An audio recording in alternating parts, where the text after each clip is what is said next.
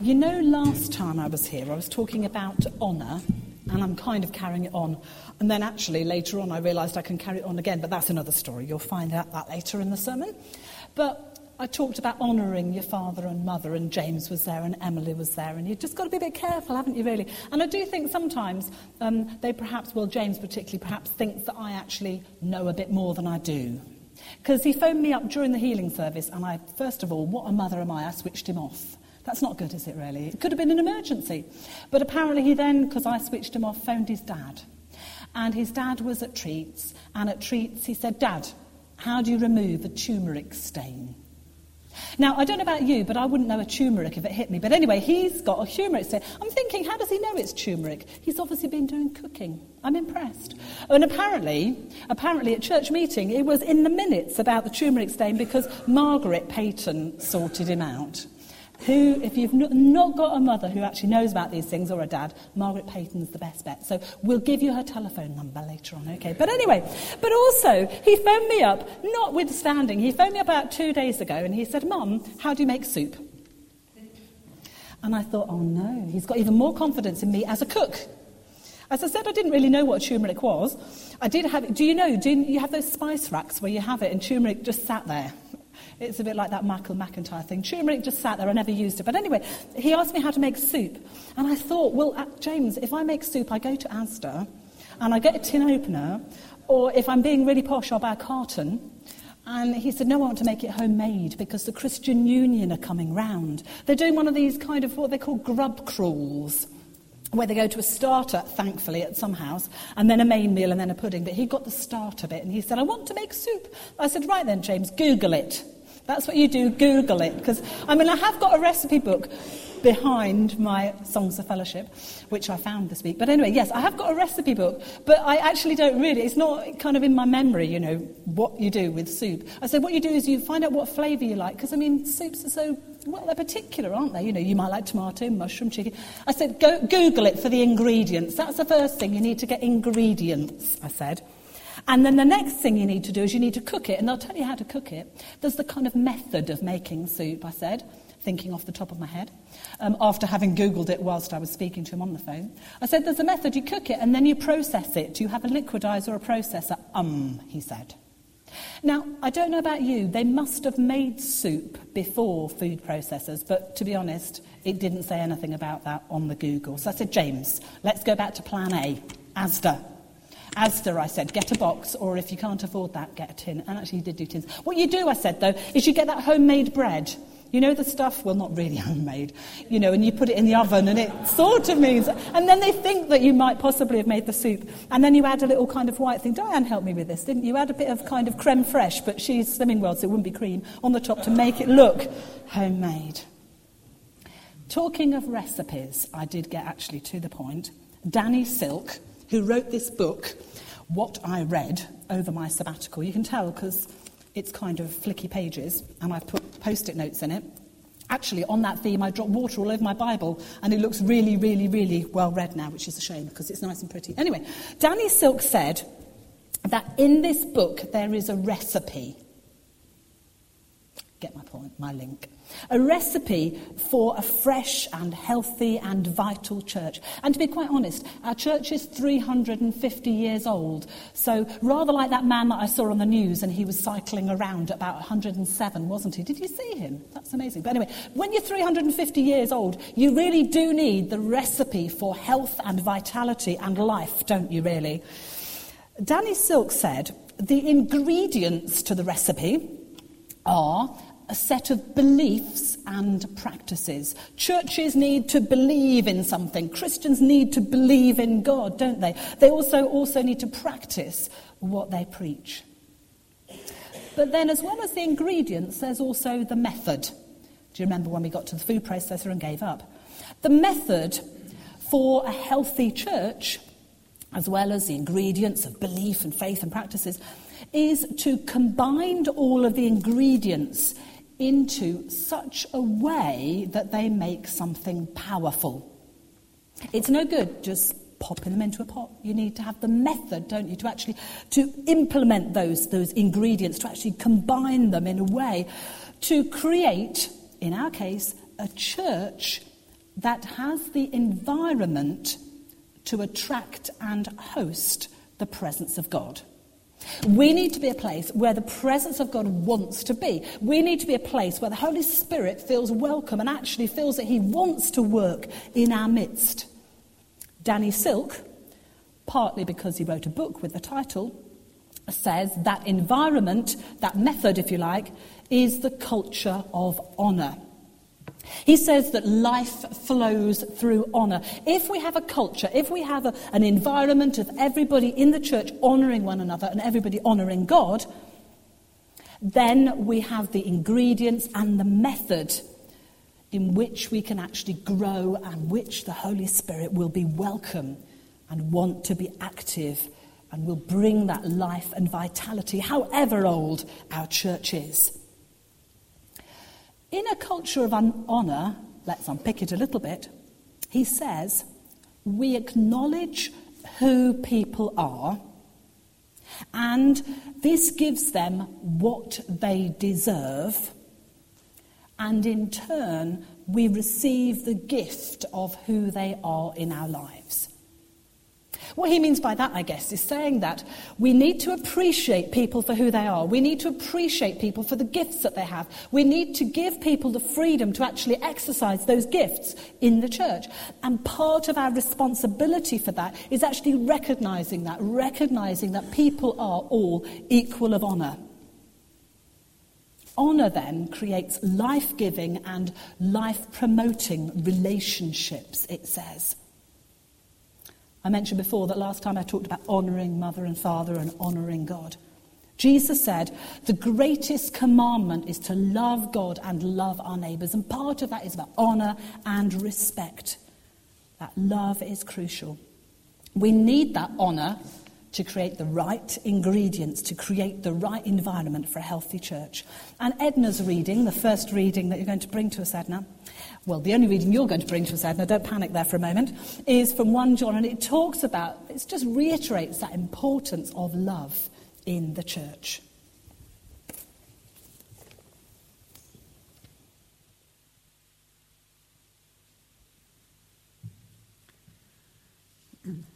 The reading is from 1 John 4, verses 17 to 21.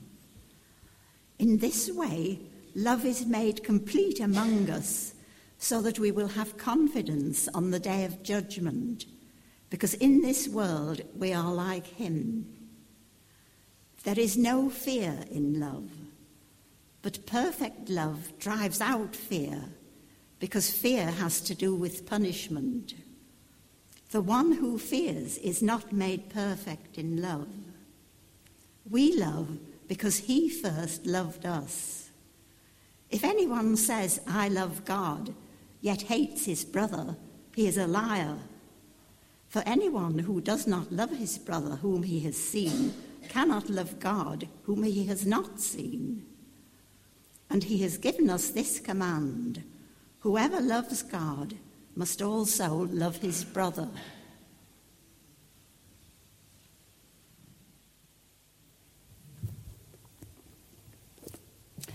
Thank you. I was just thinking about that as I sat down there, actually. I was just thinking again about that reading, and, and there are two elements, aren't there? There's the element of, um, of love, which is important, loving God. And if you, if you love God, you are commanded, aren't you, to love your brother and to appreciate them, and your sister as well, and to appreciate them. But then also it talks about perfect love casting out fear, doesn't it? About the fact that if you're in a loving environment, you're not going to be fearful. And I think sometimes when we talk about this culture of honour, that's part of it, isn't it? If you think maybe God's calling me to do something, but you're not in a safe and a loving environment, you're perhaps a bit scared of offering. Do you know what I mean? That, that, that perhaps you think, I might have this gift, but you need to test out that gift in that loving and safe environment. And I was just thinking about that fear that we shouldn't have fear in the environment of a church, that if actually we do want to kind of step forward into a role, we ought to feel comfortable and we ought to allow others to feel comfortable to test out their calling, that perfect love of God. It says in that reading that God is perfect and God is love. And key to growing that culture of honour is accurately acknowledging who people are And we can only do this when we actually begin not only to allow them to work out their identity in God, but also for us to help them to work out that identity in God. Now, that actually requires quite a lot. It's one thing in church to learn people's names. And I would like, I won't do this, but I'd love to be able to test you and say, Do you know everybody's name here? That would be. Do you know, I think uh, at my home church, when I was a child, that I could, I, I, knew half the people's names, but I'd been in church for about 18 years, and there were ladies that I didn't know the names of. There weren't many men, because to be honest, there's only about five or six men, so I knew their names. But there were ladies that I didn't know the names of. And don't you think that's appalling? And what we did to solve this in, in certain situations is when we had social events or something, we used to stick labels with people's names on them, so primarily for me, no, but, but also actually to help people even to know somebody's name. Part of somebody's identity is knowing their name. And I think it's a challenge to us, you know, 350 years later, to think the first thing is to know somebody's name, and perhaps we even do fail with that in church. And when new people come, which is brilliant, you know, we, we, it's good to know their names, isn't it? And to learn their names. What's your name? And try and remember it. That's what stick labels on each other. But anyway, also, that's the first stage, but then to get to know them.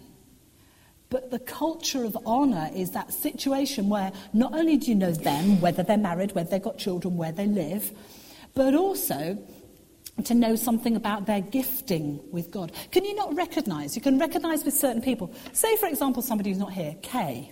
Okay, Kay? Sorry, that, I didn't mean it to sound like that, but, but Kay has gone, hasn't she? She's gone to Singapore, and it was really sad, and we had a cake and everything. But I would recognize, and we would all recognize, part of her gifting was pastoral care. She was really caring really kind. And, and she was really the pastoral care, kind of headed up pastoral care as the elder. I know others were involved, but, but the he- elder who headed up that pastoral care element. And we miss that, don't we? Because, and I think that's something we really need to focus on, because it's not easy, is it, to actually know people's names, to know people's situations, to know people's challenges and difficulties. And I know that we fail, Andrew and I fail, to do that pastoral care within the church. Certainly we do, because it's not possible. As a church grows, it cannot be the minister who does that exclusively, and it never was meant to be. It then spreads out to the eldership, but yet it spreads further than that. There are in our congregation many people who are gifted pastorally, who care for people, and I can point them out, but I won't do. Uh, but also there are other people where that gift needs to be grown and developed.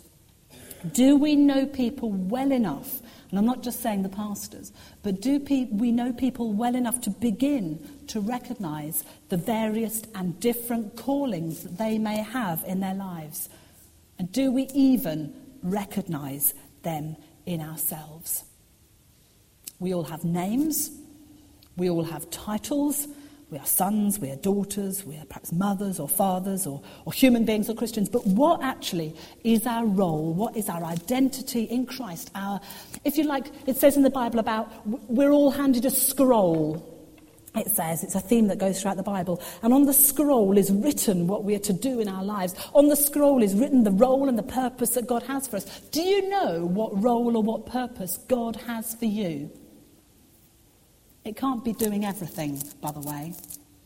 And when I, in a moment, get Derek, no, it's not Derek, it's Malcolm, isn't it, to, to bring the reading, um, that talks about particular roles. We can't do them all. But yet, do you know what particular area, and I'll give you some way of helping to work that out, what particular area may be your gift, your calling, and something to do with your identity in Christ? We all have a purpose, and God is no respecter of age. From childhood, rather like that story about the dancing child who motivated people to worship, until the day we die, God continues to have a purpose for our lives. Do you know what your purpose is? And are you walking in it? There are loads of different readings about gifts and about purposes, but the one I want to focus on this morning is from Ephesians because in Ephesians, it talks about five specific callings. And it talks about how, well, it doesn't talk about, but I'm saying now, that we need in a living, healthy, vital church actually to have all five of these callings um, functioning and working, not only in the leadership, but also perhaps within, that well, certainly within the congregation. I'd like to invite, um, it's Malcolm, I think, to bring us the Ephesians reading. Thank you.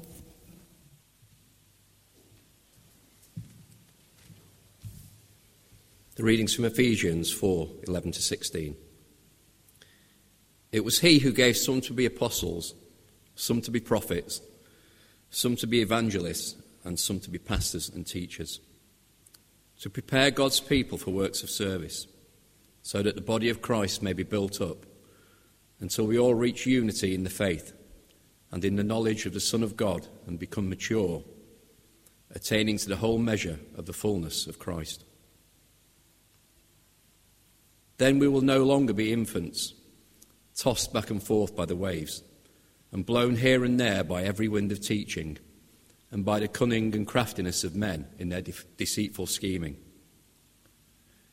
Instead, speaking the truth in love, we will in all things grow up into Him who is the head, that is, Christ. From Him, the whole body, joined and held together by every supporting ligament, grows and builds itself up in love as each part does its work.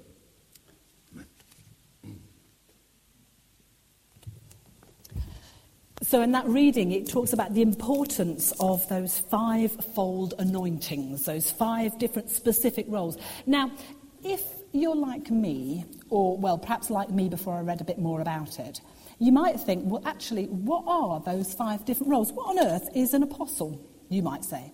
And that's where I think I could see a five series sermon coming on, okay? And I think I might just do that, okay? So, so we'll see. But anyway, perhaps talk to the worship committee. Anyway, but I just thought I'd give you a little bit of a taster, okay? I'm going to give you a description of those five-fold callings and it's a description which I think is brilliant out of Danny Silk's book, which will help you to think which one of these do I most identify with? Because I'm not saying that all of you should be, you know, sort of an evangelist with a big E. I think everybody needs to be an evangelist in a small way, as it were, or even a big way. But I'm just saying that some people have a particular call or a particular kind of leaning towards one of these fivefold anointings. Listen to this, reflect, and think, hmm, perhaps that's me. Danny Silk speaking now. I think I can best introduce the attributes of the fivefold anointings by describing what might happen if they all arrive together at the scene of a car accident. The pastor is the first one out of the car. He scrambles to assess the situation and begins a triage approach, applying first aid to the injured victims. He gathers blankets, jackets, water, and anything else he can find to try and comfort them. He surveys the situation to see if anything is threatening the safety both of those who are receiving care and those who've been drawn to the scene of the accident. He talks with each person to find out his or her name, marital status, and whether he or she has children. He gathers vital signs information and any available emergency contact information in order to help the emergency response team when they arrive. He brings a sense of calm to the situation. And each person there feels a genuine feeling of care and connection to the pastor. He wonders whether he should have been a doctor. Maybe there are things in that scenario that you can see that link with you. Maybe God is calling you to pastoral care. The teacher. The teacher is next on the scene. He studies the situation in order to figure out what caused the accident. He steps back, notices the patterns of the skid marks and the distance each car moved before and after the impact, and estimates the speed of each car at the point of impact. Drawing from his deep knowledge of the driver's manual and traffic laws, he develops a theory about who was at fault. His conclusion is that overall, drivers need more training and would be most likely to benefit from mandatory classes and continuing educational requirements. Maybe. I said that, I said that in kind of a jokey voice, but actually we do need teachers, don't we? We need people to, to draw on the Word of God and to dig out the detail and to really, I'm thinking of people who've done that with me and asked me questions upon questions. I'm going, Well, I don't really know, you know, because different people have different emphasis. Pe- different people really need to dig out stuff, and that is the teacher. Maybe that's something that you really feel called to. Each church, every church, needs its teachers. The evangelist arrives on the scene and asks everyone lying in a safe, comfortable place, thanks to the pastor, if you were to die as a result of your injuries, do you know where you would go, heaven or hell? He then notices a large gathering of bystanders and people in their cars who've pulled over to watch. He begins to address the large crowd with the same question There is no guarantee you will make it home safely. Do you know where you would go? People give their hearts to the Lord right there on the side of the road.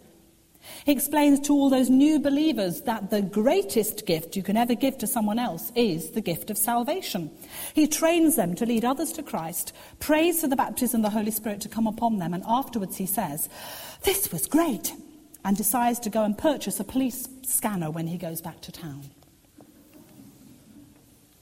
Again, do you feel that kind of heart for people to, to share the gospel with them, to actually say, Do you know where you go, where you will die?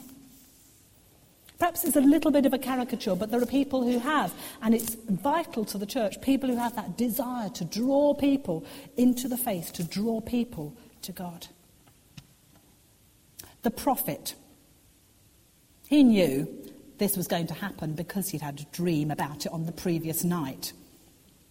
Because everybody in the dream had survived the accident, he rebukes the spirit of death and declares with great faith and unction that all shall live and none shall die. He also proclaims that there are angels surrounding the scene of the accident and prays that the eyes of all the people's hearts will be open to see in the Spirit. Then he walks around and starts to call the destiny out in various people.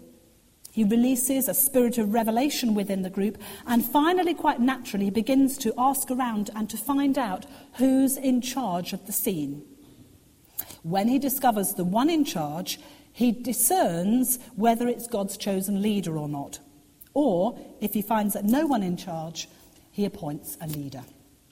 The prophet, speaking out for God. Not always a very popular person, but somebody who speaks what God wants him to say. Somebody who perhaps needs that confidence in God, that Holy Spirit, to bring him to that point of sharing or her to that point of sharing the Word of God. And we need prophets. We said in that last song, didn't we? We need prophets. The church needs prophets to speak out the Word of God and to show them the direction in which God is going. And indeed, to recognize leadership and to appoint leaders. The apostle, the final person at the scene. The apostle prays for the injured. He invites the supernatural healing touch of God into the scene. He begins to tell testimonies of when he had been in the scene of car accidents and witnessed the power of God manifest itself in those situations. The faith level of the people begins to rise. Then he asks if anyone can feel heat in his own hands. He puts those who raise their hands to work praying for others to be healed. He demonstrates all who are near at the kingdom of heaven, demonstrates to all who are near that the kingdom of heaven is at hand. He then opens a school for those who arrive at the car accident scenes and sends them all over the world to do signs and wonders. Danny Silk concludes.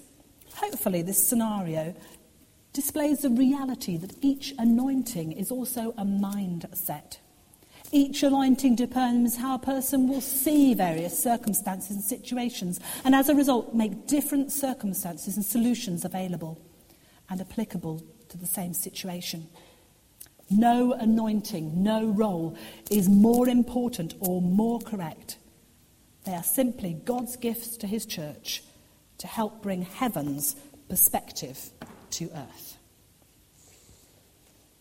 I don't know as we look through that list of apostles, people who do new things for God, prophets who speak out God's word, evangelists who draw people into the kingdom, pastors who, care, and teachers who dig deep and try and share that learning with others. I don't know if any of those particular roles are things that you feel, yes, that's the way in which I feel God may be calling me.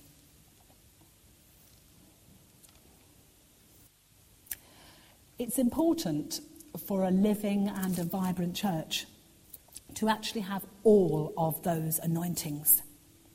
But also, as you think of those anointings, and this is perhaps the next part of the series, you can see within them strengths and weaknesses. You can see, for example, a pastor. It's wonderful, isn't it, to actually care for people and want to kind of love them and hug them. But if the only leader in a church is a pastor, there would be no looking out, would there?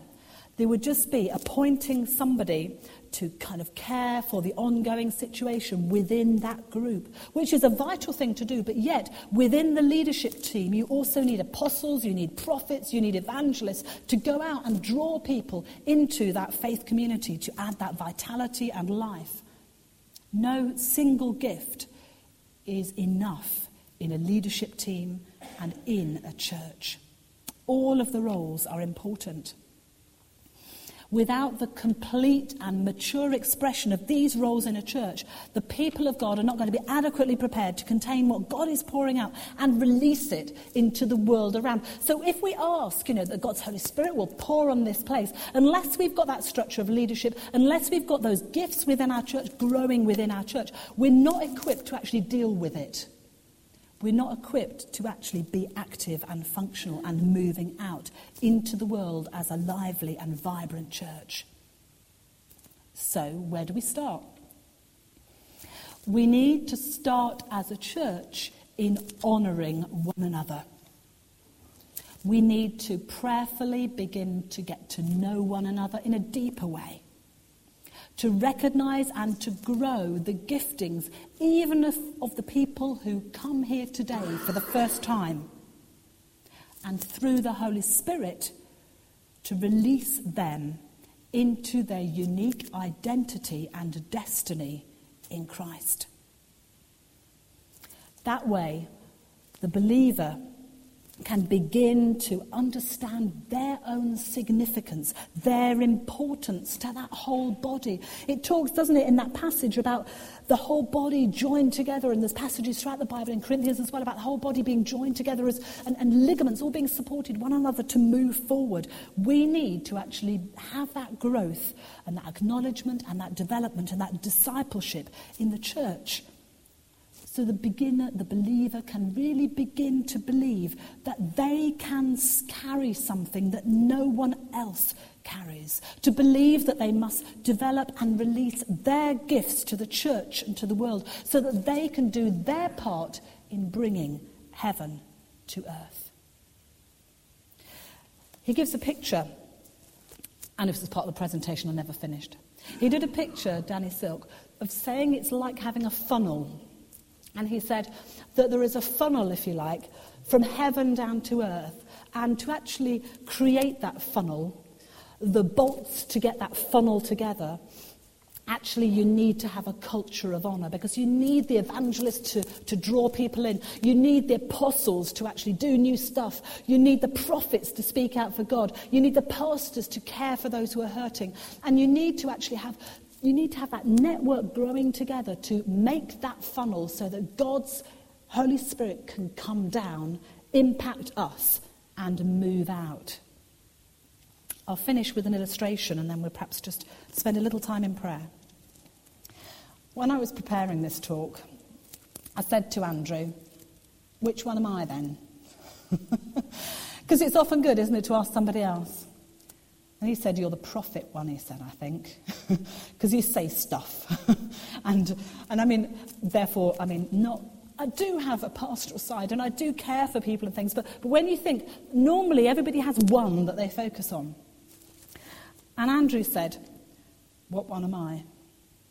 And I said, You think he's probably, and again, neither of us are perfect in it. I've already said that we fail in all of the areas and many times, and, and we can't do it all. He said, I think I'm more pastorally kind of gifted in the sense that, you know, I, I do kind of follow that pastoral care through, but often I fail. So I was thinking, when he went out on Saturday for a day, I thought, right, I'm going to have to do this prophetic thing. I'm going to have to pray for him. Because he was going out to lead a day down in Northampton, a day, and it's called an Ignite Day, and some of you will have heard of the fact that we do these. Going to a church and praying for that funnel, if you like, that renewing, that releasing of the Holy Spirit into the church that he's at.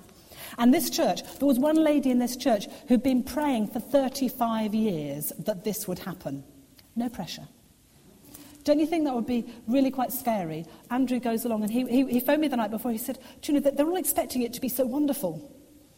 And he said, They've been praying for this day, that this would happen. I said, Don't panic, I'll pray. Anyway, so, so I was praying for him, and I got up quite un, uncharacteristically early on Saturday morning. And um, I got up early and I was praying for him, and I was given a couple of passages from the Bible. I thought, I'm going to do a prophetic thing, I'm going to pray for him. And, and I got given passages from the Bible. There's like these three passages. And, and at the end, well, I was praying for him all day. And then at the end of the day, he texted me, he said, It went really well. Those passages were good because at the beginning, he, he offered that word to the people. And several people because God's Holy Spirit had given that word to me, several people were blessed by that word. But then it was the way that Andrew did the day, to be honest, because he'd have done it in a gentle way. And I think the congregation at that church, half of them were really scared. Some stayed away because they were so scared. But then the other half of them were really, really keen that everything would be so. Look, John Wimber would come and everything would be fantastic and, you know, there would be fireworks and everything. But Andrew kind of led that day in the pastorally careful, careful, pastorally caring way that he would do, that gentle way. But yet, at the end of the day, God really did break through. And there was tears, and there was just joy, and there was a real presence of God. To create the presence of God, people need to work as a team. People need to use the gifts that God's calling them to use. And that's just one illustration of the pastoral and, and, and the word from God coming together and releasing the power of the Holy Spirit in that place. And that's something that we need to continue to do. We need to get to know one another, to recognize each other's giftings, and to look for the giftings in each one of us so that we can allow God's Holy Spirit to be released into this place. So this is church is good and lively and healthy and fresh for the next 350 years or until Jesus comes again. Let us pray.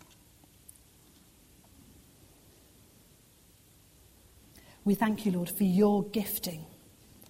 We thank you, Lord, for your equipping.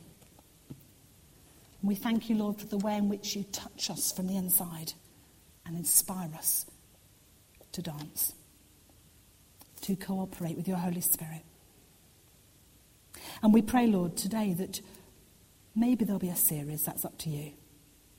But whether we feel that leaning towards pastoring, teaching, evangelism, prophecy,